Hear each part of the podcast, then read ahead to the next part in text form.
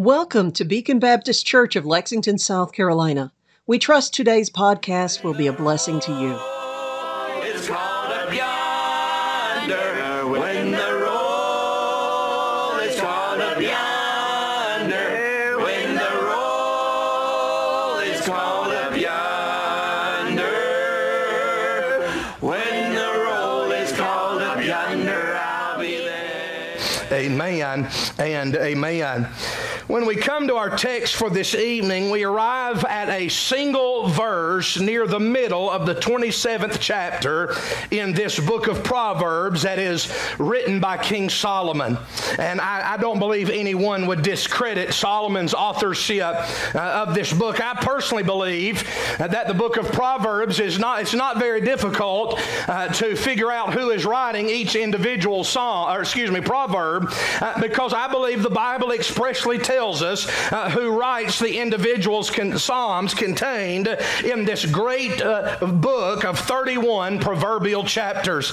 In verse uh, in chapter 1 through 9, the Bible says in chapter 1 verse 1 that those are the proverbs of Solomon the son of David, the king of Israel. In chapter number 10 through chapter number 24, they are said in chapter number 10 and verse number 1 simply to be the proverbs of Solomon.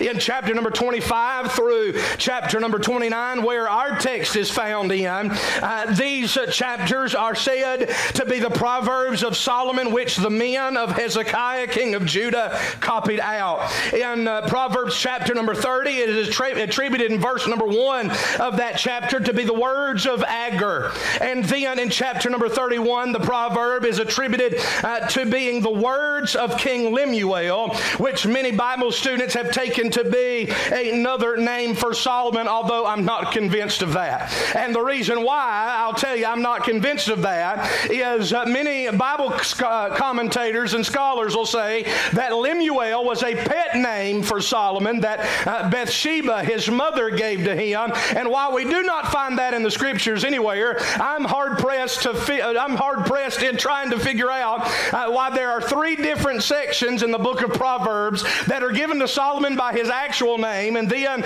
in the last one that he would write, we would uh, go to calling him by a pet name that no one other uh, than uh, uh, these individuals that were alive in his day would even know about. Amen.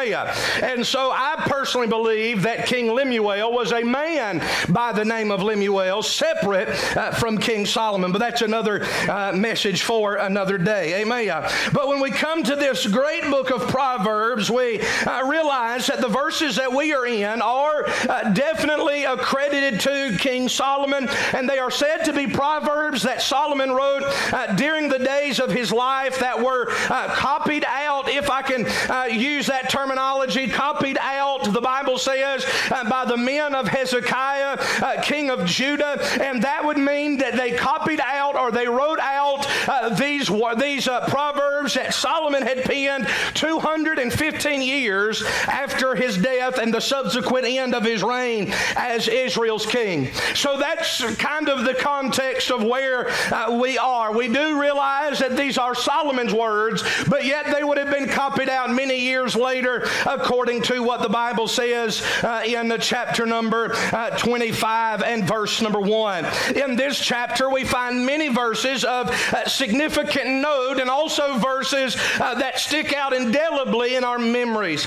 I, I, think about there's probably none of these uh, verses that is more memorable and sticks out in our mind probably more in our chapter uh, than Proverbs 27 in verse number 1, where the Bible says, Boast not thyself of tomorrow, for thou knowest not what a day may bring forth. Amen. I can't tell you how many times in my life I've quoted that verse, amen, not just to others, but oftentimes myself, amen, and reminded of myself, amen, uh, that we cannot have any confidence in today or rather in tomorrow because we do not know what a day will bring forth. Amen. But yet, still memorable in our chapter, I think about the words of verse number two, where the Bible says, Let another man praise thee, and not thine own mouth, a stranger and not thine own lips. I've met many people who could have benefited, amen, if they would have uh, read Proverbs 27 2. I've met a lot of people like to praise themselves and brag on themselves, but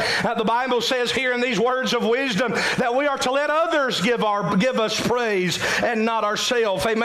I think about Proverbs 27 and verse number 4, where the Bible says, Wrath is cruel and anger outrageous, but who is able to stand before uh, envy? Amen. It does not behoove us to be uh, people given to envy because we cannot stand before it. Amen. It will cause us to fall every time. I think about the words of verse 4 where the Bible says, Open rebuke is better uh, than secret love. Amen. It is more loving to uh, be uh, to have enough love in you for a person to rebuke them in public.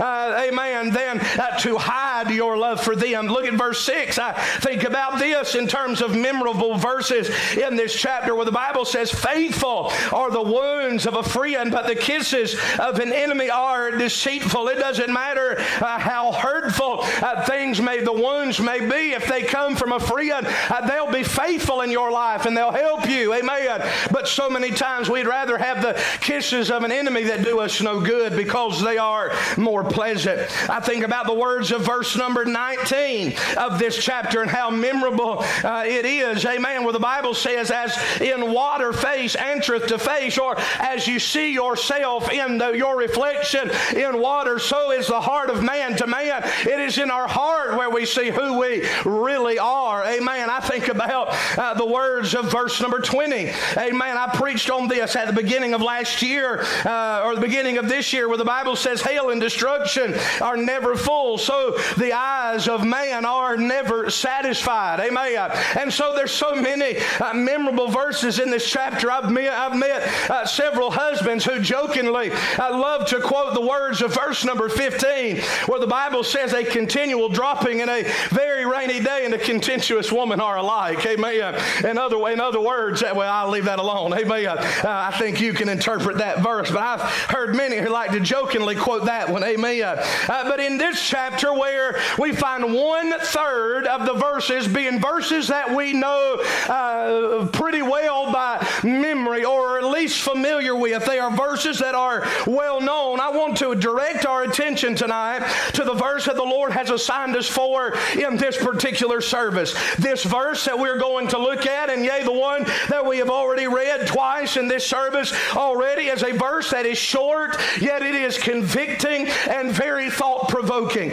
Amen. It gives us a practical challenge for our everyday walk with God and in our relationships one to another. And I don't know about you, amen, but I need to be challenged in my walk with God. Amen. I need to have a word from God that's going to challenge me in areas, amen, that I don't spend a lot of time thinking about. And I believe the Lord will do that for us tonight. Amen. So this verse is a verse that we oftentimes hear quoted, at least in part. Amen. And I have throughout my time as a Christian and in Baptist churches. But uh, even though we've all heard this quoted, at least the first portion where iron sharpeneth iron, amen, I have realized, amen, that this has become, this verse has become a favorite in many churches as they host different conferences and things of that nature. But tonight I want us to take this verse and I want us to see what the Lord uh, would say to us out of it.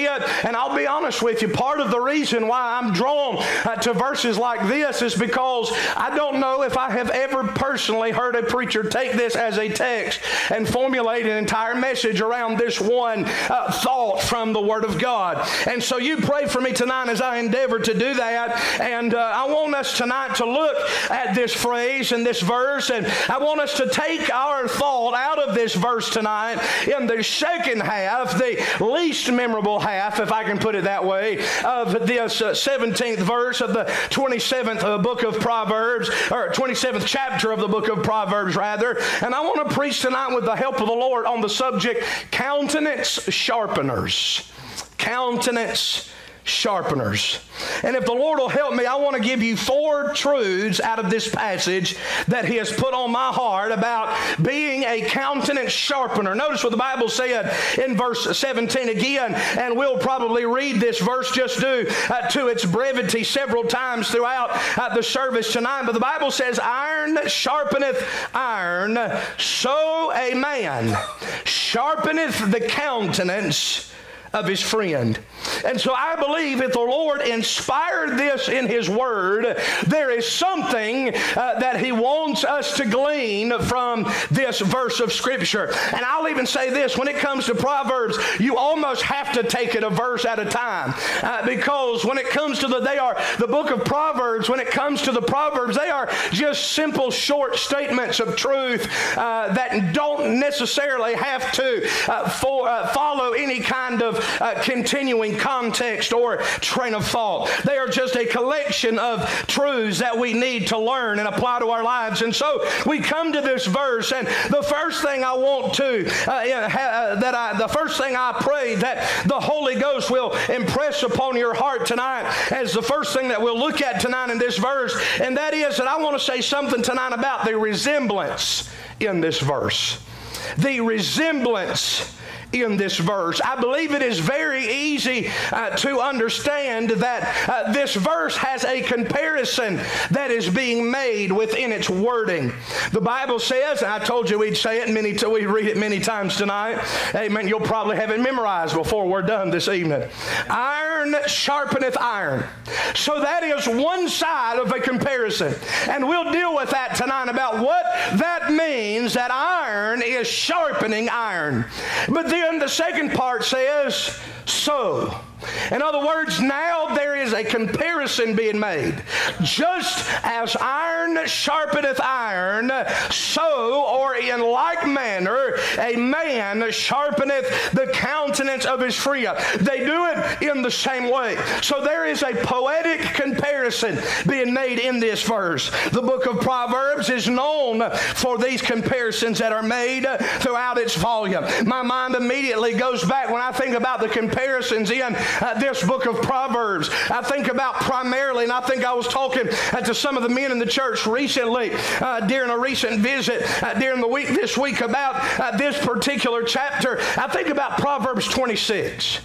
And I'm not preaching anything in Proverbs 26, but if you'll read Proverbs 26, you'll find out, amen, that the entirety of that proverb is nothing more than one comparison after another that draws us to a point of reference, and then on the second half gives us a practical, everyday life truth that we can apply to our lives. And so uh, these comparisons are made. Amen. They, the, the, the book of Proverbs is known for that. Amen. Our chapter is just one of many that can contain uh, a, a, uh, a, a kind of comparisons that we find throughout the book. If you want to look at the comparisons of this chapter, you'll look at verse 3, verse 5, verse 6, verse 7, verse 8, verse 9, verse 15, verse 17, which is our text for this evening, verse number 19, verse number 20, and verse number 21. All of those verses are clear comparisons just with within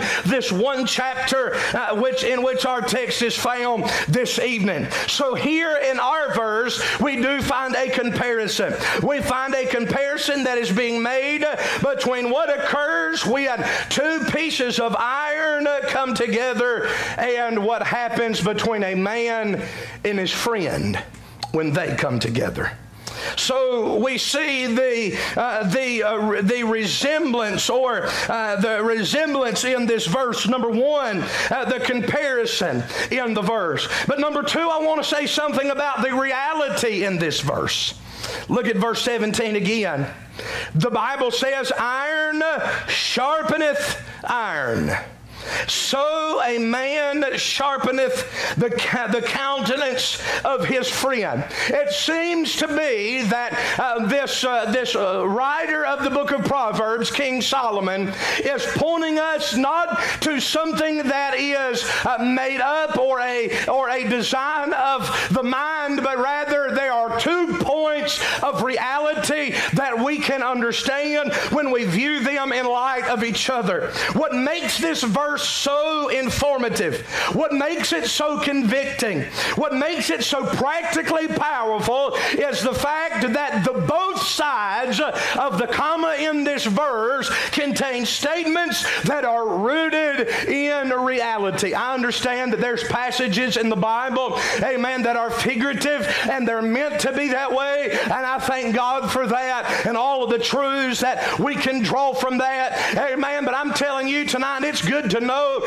amen, about some things, amen, that are rooted in reality. And I'm glad I've got a Bible that's true from cover to cover. Amen. But when we come to verses like this, we don't only know that they are true in a, a spiritual sense, but we understand their reality in a physical sense as well. This is not a comparative statement of poetry that is in any way exaggerated. When I take this verse and apply it to my life, I can do so without hesitation because I know what it says. Uh, what it says is true. I know that it is true because it is in God's Word. I, amen. But I also know that it is true because I have experiences in my own life that will tell me that what I see in this verse is true in the world in which we live. Now, I will say this I don't have to have personal experiences in life to believe this verse is true. I don't have to have any experiences in life to believe any of the words of God are true. Just because they're in the Bible, it's enough for me to believe that they are true. They are God's Word. I believe the King James Bible, it's the Word of God. And if God wrote the book, we know true. Amen. Because the Bible says we have a God that cannot lie. Amen. He has not, He cannot, and I'll tell you, I don't believe he's going to start tonight. Amen. So we have these verses, and uh, apart from the Word of God, uh, we, uh, excuse me, in the Word of God, just because it's in the Word of God, we know that it's true. However, I do believe that we can see its reality in our everyday life. I'll say this tonight that there are some times in life that we must believe God's Word by faith in situations that we have no physical knowledge about. Amen. I think that's one of the reasons why God gave us a Bible. I don't know everything there is to know about everything. As my pastor used to always say, I do not have all of God's cheese on my cracker. Amen. I don't know everything that there is to know about everything, but I have a God uh, that knows everything that there is to know about everything. And He put everything that He wanted me to know in a book, and I can come to this book and believe it by faith. So there are times that God will expect us to believe by faith things that we have no experience in and no knowledge of. However, there are other times, amen, that where we as Christians must believe God's word by faith when the Bible contradicts what we think we know in life. Amen. I think about the I think about the many conversations I've had over the years of uh, people who uh, fall within the category and the denomination of uh, the charismatic churches, the Pentecostals, the Church of Gods, those uh, kind of uh, those those kind of uh, denominational persuasions. I can't tell you how many times I have talked with them about sign gifts or tongues or whatever the case may be, and they'll say, "Preacher, I know what the Bible says, but." But I know what I've experienced. Can I tell you that is not the way to interpret what is true and what is not true in life? Amen. I believe God expects us as Christians to go with His Word over what we see or over what we feel or over what we sense to be a reality. Those groups of people have told me, I know what I've seen, I know what I've experienced, but I'll tell you if it does not agree with what God says in His Word, God said, let God be true and every man a liar. And I will say that includes even if that man is me. Even if that individual is you, amen. Let God be true. What He says, He meant, and this is true despite how I feel or despite what I've experienced, amen. However, there are still times in life where God will cause us to believe His Word by faith. And while we are believing His Word by faith, will allow us in His Word to have a, an area in our life to where we have some knowledge and have some experience not contradicted Amen. By the last of those that feel like they understand something in life it is true. But there are times God will let us experience things in life and will confirm its validity with His Word. I believe the Word of God tells me what is true. Amen. To the point to where if I think something true and the Bible goes against it, I'll believe the Bible. But also at the same time, if I think something to be true and the Bible says that it is, it gives me further confidence in what I believe. Amen. And so there are times in life where God will let us live in one or more of those three circumstances. I believe the latter of which is what we find in this text this evening. That God allows us in the experiences of our life to have a experience with things in the physical realm. And here in His Word, He has confirmed that which we have understood to be true is actually true. Amen. And so we see the reality of these, of the reality in this verse. Let me say this about this verse's reality. Let me say that it is real in its details. We see its reality in its details. Notice what the Bible says here in verse 17 in these details that are given in the verse. That's rooted in what we already know. The Bible says in that first phrase, iron sharpeneth iron. That is something we already know. That is something that many of you, amen, that are men or maybe even ladies that like to work with your hands, spend any time working with blades or anything like that, you've learned by personal experience. Amen. We see the details of this verse tell us of its reality in a way that is settling. Notice the Bible says, iron sharpeneth iron. In other words, that is a settled truth. That is a statement that is made that is rooted in a settled fact fact. There is no doubt about that statement. Iron does, I'm t- this is this is simple tonight. Amen. Iron does sharpen iron. The iron spoken of in our verse is an, uh, is an object that is made of iron. It is not speaking of iron that has been melted down.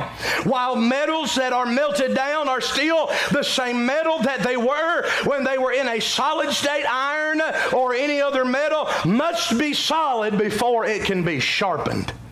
And the Bible here says that this iron is being sharpened. The iron in verse 17 is fashioned into a metal instrument because it is being uh, sharpened and it is a instrument that has with it a particular use.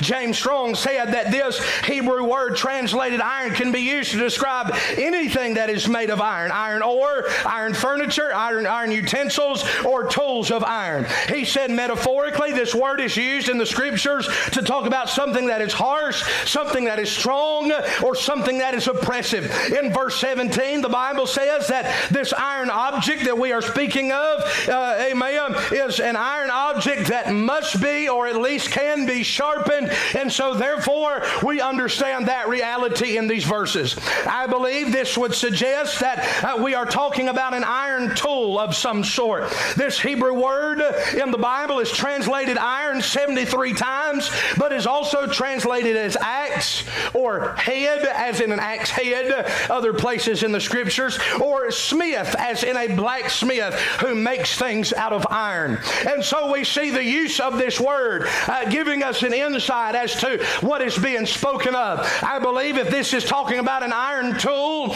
a man that's being sharpened against another iron tool, that it is probably being used to speak of an axe, although uh, it could also be applied to any instrument with an iron blade that could ever be in need of sharpening for hundreds of years. I said this is rooted in reality. That is because hunt for hundreds, yeah, even possibly thousands of years, mankind has used iron in the crafting of our weaponry.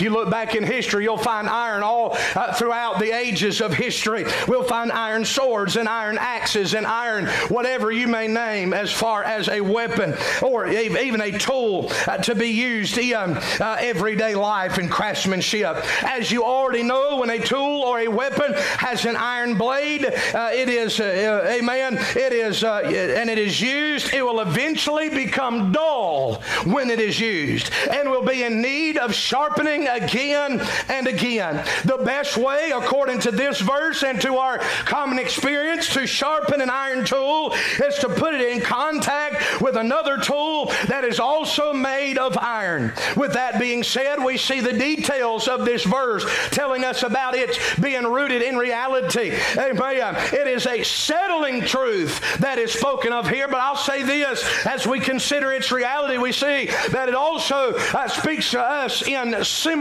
terms. Not just settling words, but similar words. Notice the Bible says, iron sharpeneth iron. The Bible, it does not say that iron sharpens wood. Iron does not sharpen wood, nor is it sharpened by wood. Iron does not sharpen dirt, nor is it sharpened by dirt. Iron does not sharpen plastic. Amen. Nor is it sharpened by plastic. It'll tear plastic to pieces. All of those things do not cause iron to be sharpened, but rather it causes iron to be dull, to be is uh, to be uh, ineffective in its use. And so we find the reality that iron is sharpening iron. And I'm going somewhere with these things. Iron sharpens iron. It sharpens what it is. It has to be in contact with another entity that is similar to its own makeup in order to receive the sharpening that it needs. So we see that it is we show its reality in its details. Number two, we see its, its reality in its duration. The Bible says, iron sharpeneth iron. That ETH on the end of the word uh, implies that it is a in an ever continual sense. In other words, it does, iron does sharpen iron, and iron always will sharpen iron. Amen. You may find whatever tool you want in this modern day, and you may be able to find something else that'll sharpen that iron pretty good. Amen. But if you put two pieces of iron in contact with each other in just the right way, amen, you can throw out, I'll throw out all of the modern technology and all of the other things because it's still going to do exactly what it has always done. As long as you put them together in the right way, they will never cease to sharpen each other. So we see a reality of what's being said in its details and its duration. But let me say this as well. We see its reality and its dividend. Notice what the Bible says here iron sharpeneth iron. Iron sharpeneth iron. What this means is that when you bring one instrument of iron together with another instrument of iron in a way that is conducive to sharpening one another, you will always get a sharp instrument as the end result of you bringing them together. I'll even say this if you really think about it, you'll get more than one sharp instrument by bringing them together. You will have two sharpened instruments of iron. And while those thoughts are quite elementary, let us move on to the third truth that I would love for the Holy Ghost to impress upon your heart as we consider this verse. Thirdly, tonight I want to say something about the reasoning in this verse. We've talked about the, uh, we've talked about the resemblance in this verse, the uh, reality in this verse. But thirdly, I want to say something about the reasoning in this verse. The, uh, where, where is the Spirit of God through Solomon as his penman trying to bring our mind to? What is the truth that he is trying to bring us to? I believe as we consider the reasoning in this verse, we find out why we need this truth after all. The Bible says in verse 17, iron sharpeneth iron, so a man sharpeneth the countenance of his friend. Can I say tonight that the second half of this verse tells us that what uh, tells us about what happens uh, between two pieces of iron? A man can be exactly that will happen between a man and his friend. Now, I would have to say this: in order for this to take place in your life, you've got to have friends. The Bible tells us how we can have friends. Amen. For us to have friends, the Bible says a man must show himself friendly. An individual must show himself friendly. Don't talk about, amen, nobody will be my friend and nobody likes me. Amen. If you're not being friendly to them, if you're going to get, if they're going to be friendly to you and you're going to have uh, friends in life, God says you've got to be friendly toward others. Amen. And so we see that. So the Bible, first of all, says that a man's got to have a friend in order to sharpen the countenance of his friend. Amen. So we see that. Just as iron can sharpen iron, the Bible says that a man can sharpen, and, and the word man here obviously is generic as a member of mankind. Ladies, you can take part of this too. Amen. That a man, a woman, boy, or girl can sharpen the countenance of their friend just as iron sharpens iron. So tonight I ask the question what does it mean to sharpen the countenance of a friend? The word sharpened in the that the Bible gives us here, this word that is translated sharpened, the Hebrew word associates itself with a word picture of a wall and a door within the wall. You say, Preacher, what does that have to do with anything about sharpening? Let me explain. This word is used in, in the Hebrew language to picture uh, a wall that is, that is that entity that separates us from the outside. The reason why we're not standing outside tonight in the weather is because to somebody somewhere down uh, about 32 years ago, going on 33 years ago, put some walls up around here. Walls separate us from the outside. However, these doors are that which unifies the outside to the inside. In other words, the door is what allows us to be able, if you straddle that door, you can be both inside and outside by uh, proxy of the door. It brings together outside and inside. And so in this Hebrew, I told you the Hebrew language is a very picturesque language, those two things are working together to give an idea of unity. The, every association with this word in the Hebrew language, we look at sharpen and we think about sharpening a tool. But as you would read it in Hebrew, it would be talking about unity and how to you be unified. This Hebrew word pictures unity in the sense, and here is where we find it in this text, of two blades coming together two blades coming together to meet at one point. This word speaks of unity in a sense of two individuals who, in and of themselves, are a unity of body, soul, and spirit. Amen. Uh, departing from the masses of the large groups that uh, them to be separated, and they come together in unity. This word speaks of uniting together in joy, coming together to rejoice, coming together to enjoy a sense of togetherness and to be glad. This word carries the idea of a riddle, and I thought that was interesting. And as I began to study a little bit more, I found out that it again is speaking of unity. Because when you tell someone a riddle, you and that person are separated by the knowledge that the riddler has that you don't yet have. So there's a division there. But when the answer to the riddle is given, y'all are both united together in knowledge now and can enjoy a laugh together and enjoy common knowledge. So again, it is speaking of unity in different word pictures. When an instrument of iron is sharpened, the two iron instruments have come together. They have united together for the purpose of making each other sharper making each other personally better off than they were before they came together. And don't y'all get ahead of me on some of these things, amen, because these will preach to high heaven, amen. When you bring two instruments of iron together and they sharpen each other, they are not only now personally better off than they were before, but now they are more capable of success even when they are separated. They are now more able to defend against an enemy in the case of a sword or of a battle axe. And both, once they are sharpened, are the best version of themselves. Nobody can say that a dull axe or a dull sword is the best version of a sword to have.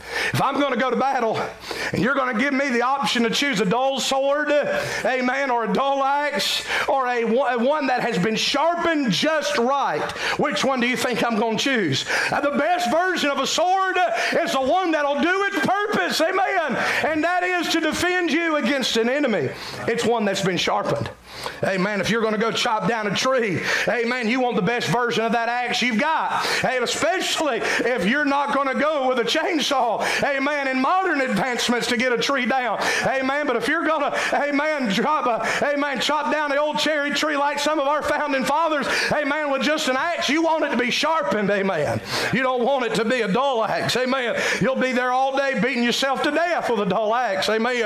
I'll say this if you could ask the iron axe or the iron sword whether they would prefer to be dull or sharpened, I would surmise that the axe, if we could personify him, would definitely return an answer that he loves being sharp as opposed to being dull. He feels more productive. He feels more effective when he is sharp rather than when he is dull. He feels more able to be that entity that he was created to be when he is sharp rather than when he was dull. He would say that he feels like a failure as a dull sword or as a dull axe. Amen. Aimlessly existing when dull, but having a renewed purpose when sharpened. If we can be conf- we could be confident, amen, that the axe, if personified, would feel that way. How do you think our friends would feel if they too were sharpened by you and I? We've seen what sharpeneth means, but what does the word countenance mean in our text? What is a countenance. It's a word very seldom used in our common vernacular in these days, but it literally is the outline or the extent which constitutes a whole figure or external appearance, the look or the appearance of a face. The Hebrew word associated with this word countenance gives the idea of one's face, especially in the area of turning the face, altering the face's direction, and the face being before another, as in being in the presence of someone else. This word is also associated, interestingly enough, with a ruby. You know what a ruby is? A ruby is a gem that glistens when turned. So it gives the idea of turning, an idea of altering, the idea of a change that makes the face of one be- better and brighter than it was before. Therefore, when we consider what these words tell us about what is meant by the phrase, so a man sharpeneth the countenance of his friend, we understand that we can join ourselves with our friends in life in unity, where we come together and depart from others for and to each other for the very purpose of making each other encouraged, making each other gladdened, to fill each other with joy and rejoicing, as we've seen in these other words, to come together in a spirit of unity and togetherness where we will laugh and enjoy each other's company while at the same time providing for each other what we each need to better fulfill the purpose that God created us for for.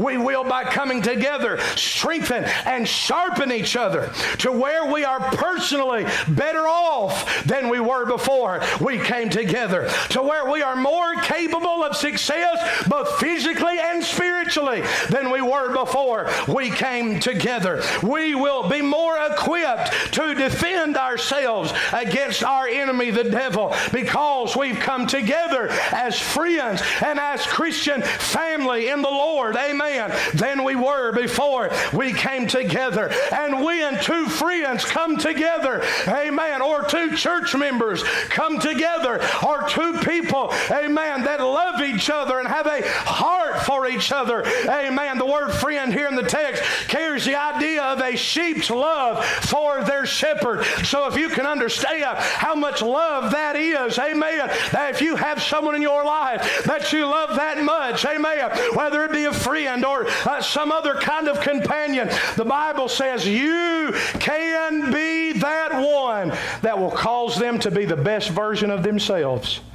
They'll cause them to have all of these blessings that I just mentioned to you a moment ago. That, that, that we will be able to cause a change in their appearance. We'll be able to lift their countenance. We'll be able to sharpen, the Bible says, their countenance, their face.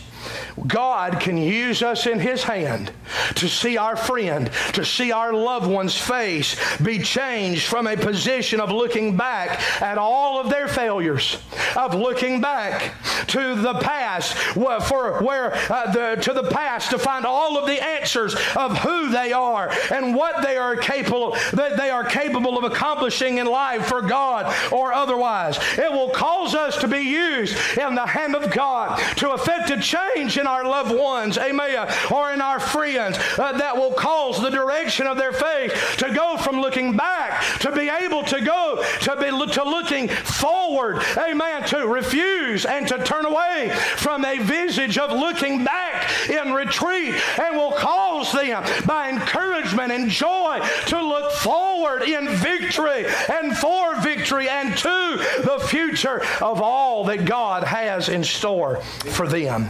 It, it will cause the appearance of their faces uh, amen, to tr- that, our faces that truly display how we feel. And I know, amen, husbands, you and I can say amen to that. Our faces just, uh, amen. You look at your wife, if she's not, uh, she's not happy, her face will tell you all you need to know. She may be saying, honey, I'm fine, but her face will tell you all that you need to know about how she feels. Amen. Our face, our countenance tells all of who we are and how we feel. And God, have you ever thought about the fact that God can use you in the life of your friends and family and loved ones to take the appearance of their faces, amen, and cause them to have a hope that displays on their face, a joy that displays on their face, that fills it with a glow as it glistens like the gem of a ruby when it is turned in its direction. God can use you to do that. God can use me to do that. In ancient sword sharpening uh, techniques, the very act of sharpening one sword would rub off all of the grime and dirt that covered the blade. And when done correctly, it would give the blade of the sword or the axe a fresh polish and a shiny appearance for all that saw it. Have you ever looked at some people that you love so much? And you said, they just always look down. They always look discouraged. I wish I could do something to help them. Do you realize Proverbs 27 17 says you can? You can help change. Amen. You can help sharpen. You may not be able to change the circumstances, but you can sharpen their countenance that displays how they really feel. If their face and their countenance has changed, that does not necessarily mean that the circumstances on the outside has changed, but it does say that the circumstances and the feeling, uh, amen, of uh, how we feel about the circumstances have changed on the inside.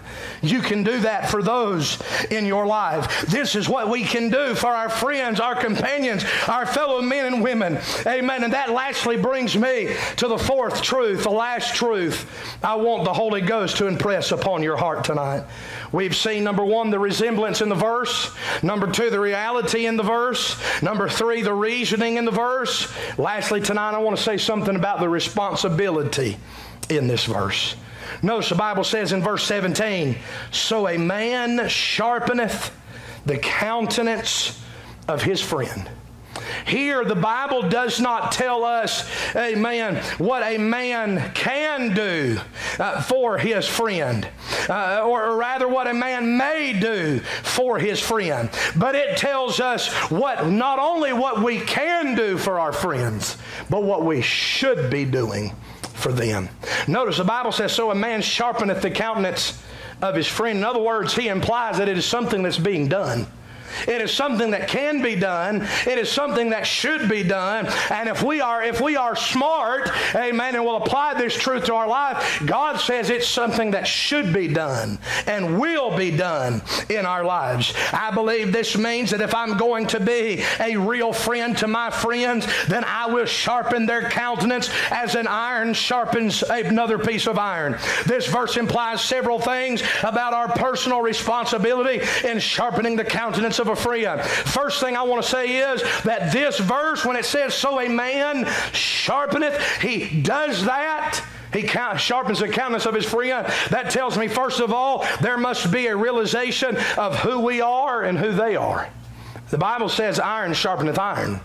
And that's the way we sharpen each other. In other words, I'm iron and you're iron. And if that's the case, that means I can sharpen you and you can sharpen me. We must realize who we are and who, uh, who our friends are. Number two, we must recognize our ability to sharpen them. Not only do you need to realize that you are what you are and there is a possibility there, but we've got to realize that it can be done. And God puts this in Scripture to illuminate our mind to the fact that you can sharpen your friends and loved ones and their countenance for the glory of God. We must realize who we are and who they are. We must recognize our ability to sharpen them. Thirdly, we must respond by making this our purpose when we are together. How do you respond to this truth? When you're with your friends, you need to have it settled in your heart that the moment we come together, I'm going to make a dead level effort to sharpen their countenance to lift their spirits, to encourage them, to bring them to a place of joy and rejoicing, to bring them to a place where they are hopeful and not hopeless. God can use us to do that. And we must respond to that reality, respond to that recognition by the fact that we determine that we will do it. Fourthly, we must resolve to do this consistently and constantly. By consistently, I mean that we will make sure that we never miss an opportunity to sharpen our friends consistently, constantly. By that I mean that we will never let there be a day until we are dead and gone where we will stop trying to sharpen them, those that are around us. We will must do we must resolve to do so constantly and consistently that everywhere we go, I understand everywhere we go, we're supposed to be a gospel witness. We're supposed to give the gospel. But where was the last time you considered everywhere you go, you're supposed to be a sharpener? Not a pencil sharpener. I used a lot of that on my outline. I took an entire pencil and, amen, rubbed, uh, sharpened it down to nothing this afternoon. Amen. Not to be a pencil sharpener. Amen. I go through a lot of pencils. Y'all see my notes, you'll know why. Amen. But to be a countenance sharpener. We're to do that. Fifthly, our responsibility is that we must resign to allow, listen to this. I've preached all night about us being a countenance sharper to somebody else. But can I say this? That verse doesn't just have to do with you being sharp, sharpening someone else, but it also carries with it the idea that you too can also be sharpened. You know, we live in a day where a lot of people are loners. They're loners on purpose. I've heard people say during this time of COVID, one of the things that they enjoyed about the six foot distance thing is they don't have to be around people anymore. I've seen that. And you know, while there are areas in my life that I, I too, amen, enjoy peace and quiet and, amen, the serenity and solitude of being alone, amen, I think we all do at some point in time, amen, the crazy world we're living in will drive you to that place if you're not careful. But I'll say this as well God didn't design for us to be loners.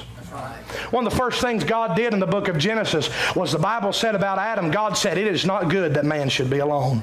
And God created him a companion because of that. God created a woman to be a help for him because God knew he'd need a lot of help. Amen. Ladies, y'all lost a good opportunity to say amen there. But this verse is not a one sided street.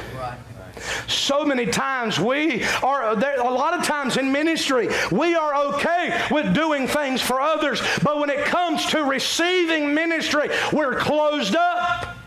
We don't want anybody getting close. We don't want anybody having personal fellowship with us. And that even happens in our churches where our churches divide into cliques and groups and, and, and, and, and, and, and, the things of that nature. That's not God's will. Right. Why did God put you in a local church? Why, what, there, what, there's a multitude of reasons, but one of the reasons why He did was that you could sharpen the countenance of those around you. Amen. People ought not to be in a place where they hate to see you coming.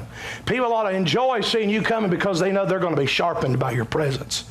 We must resign to allow ourselves, listen to this word, I know we don't like it, to allow ourselves to be vulnerable to the fact that I too and you too need to be sharpened. And, and our friends can do what we're doing for them, for us. Just like God can use us to sharpen them, God can use them to sharpen us. And I think there's a whole lot of times that we live in life depressed and discouraged and downcast and heartbroken Not, not because people don't want to help, not because people don't want to encourage, but we've got those walls up to where we're not going to allow ourselves to become vulnerable enough to let somebody reach in and let iron sharpen their iron, sharpen your iron, their life sharpen your life, their words and their faith sharpen your words and your heart and your mind and your faith. Amen. God has put us together amen, for the purpose of sharpening each other, amen. Lastly, I'll close with this illustration and I'm, I'm done. You know, when I was studying for this message, I told my wife this afternoon, I said, I tried to study commentaries and read behind them. There's not, there's not a whole lot of verse there for you to break apart. And then you, in the book of Proverbs, there's not a whole lot of context to be rooted in. Each verse is a context of its own. So I said, well, I'll see if somebody else smarter than me uh, might have some words on this. And I'm not, I'm not bragging on myself, but I'll say this. I found out the commentary writers are just as dumb as I am. They didn't have anything to help me with, Brother Gary. Amen. They either skipped it entirely or said uh, something that I was like, duh, I already understood that. I can read too. Amen. So I didn't get any help from them. I told my wife to greater understand this verse. I tried to study something. You know what I ended up studying? How master swordsmen sharpen their swords. I said, if it's by the books, talk, Bible here is talking about sharpening, maybe there might be something in, in how they sharpen. I found some things I think you might be interested in. I'll take just another minute or two and I'll be done. Thank you for your patience tonight. Mastered swordsmen advise those who will sharpen their swords. Number one, and t- this, this preaches all over what I've been saying tonight. Number one, to be very careful and to be very patient when sharpening swords.